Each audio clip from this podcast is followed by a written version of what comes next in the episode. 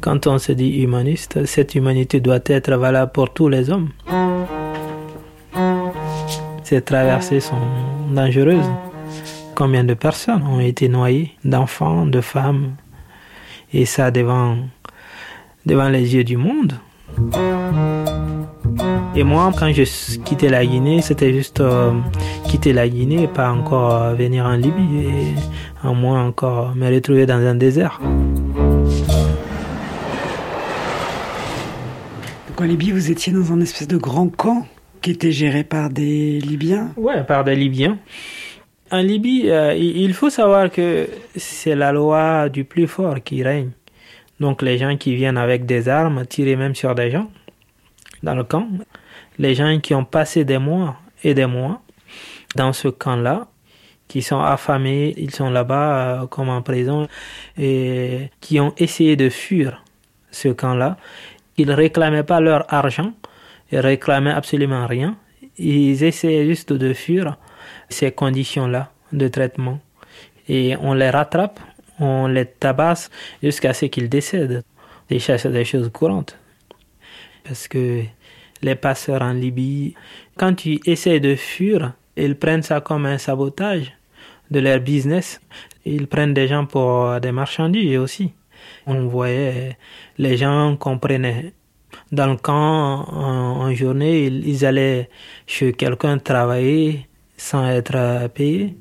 On a vu plein de choses comme ça. Des gens battus à mort, des gens tirés à balles réelles sur les gens. Ils faisaient ce qu'ils voulaient, tout simplement. Vous, vous étiez comment apeuré? Bah, J'étais malade. J'ai passé tout mon temps comme j'étais presque endormi.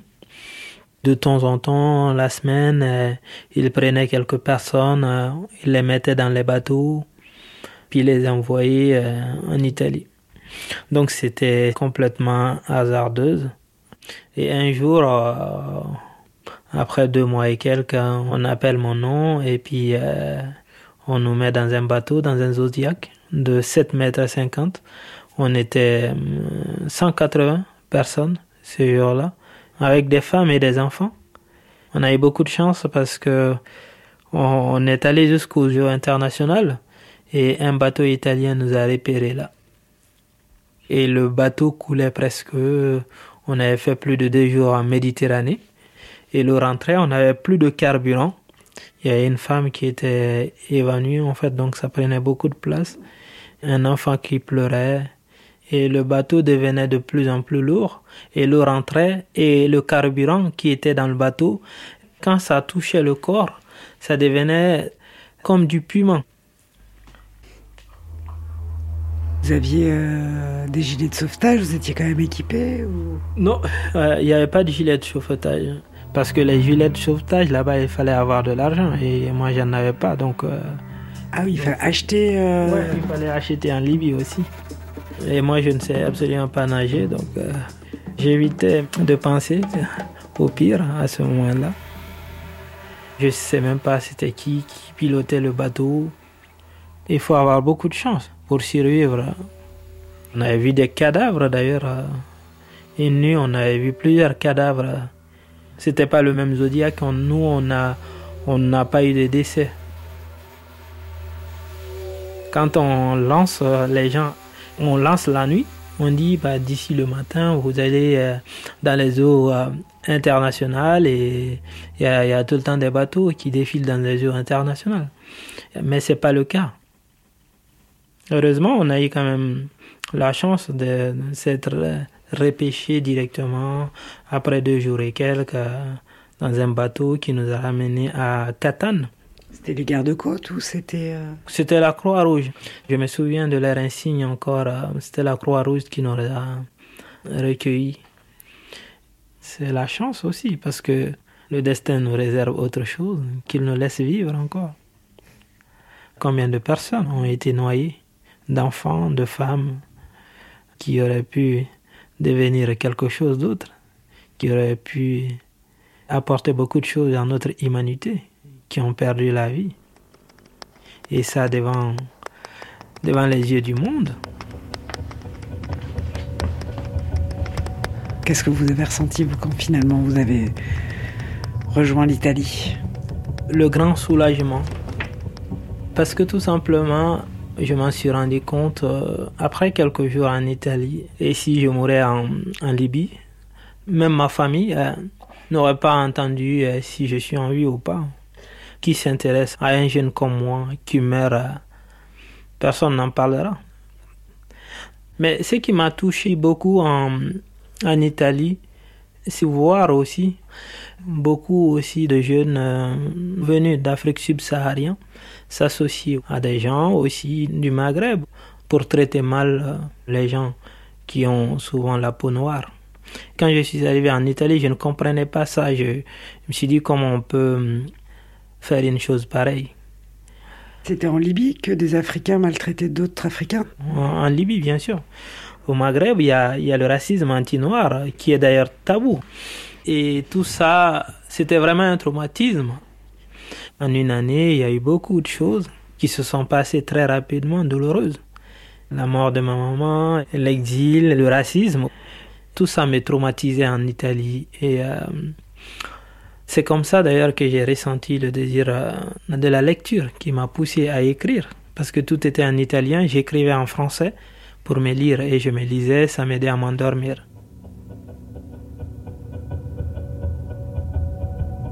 In Memoriam Méditerranée.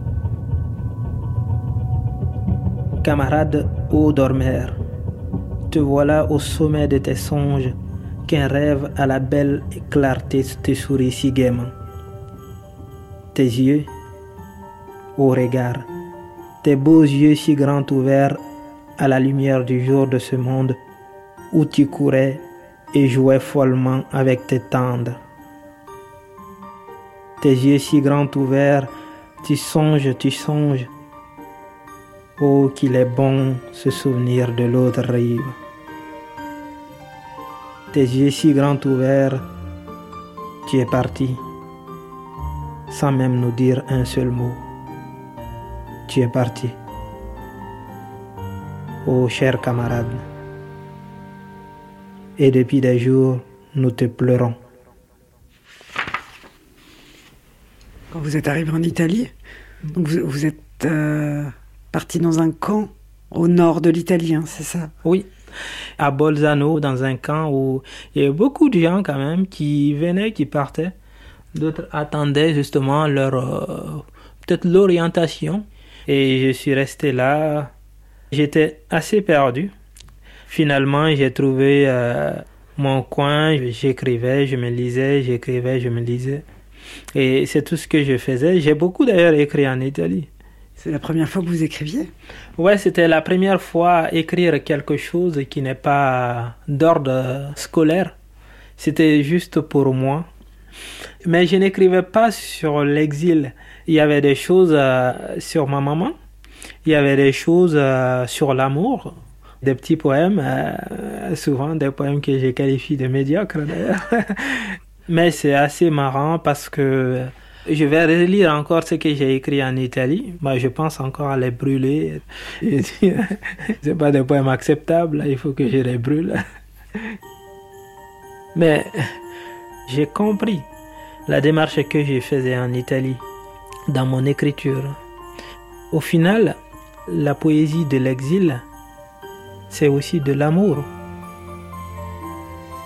Il ne faut pas oublier que la poésie et la littérature, même dans les conditions les plus dures, se doivent de montrer l'espoir, se doivent de montrer la beauté de la vie.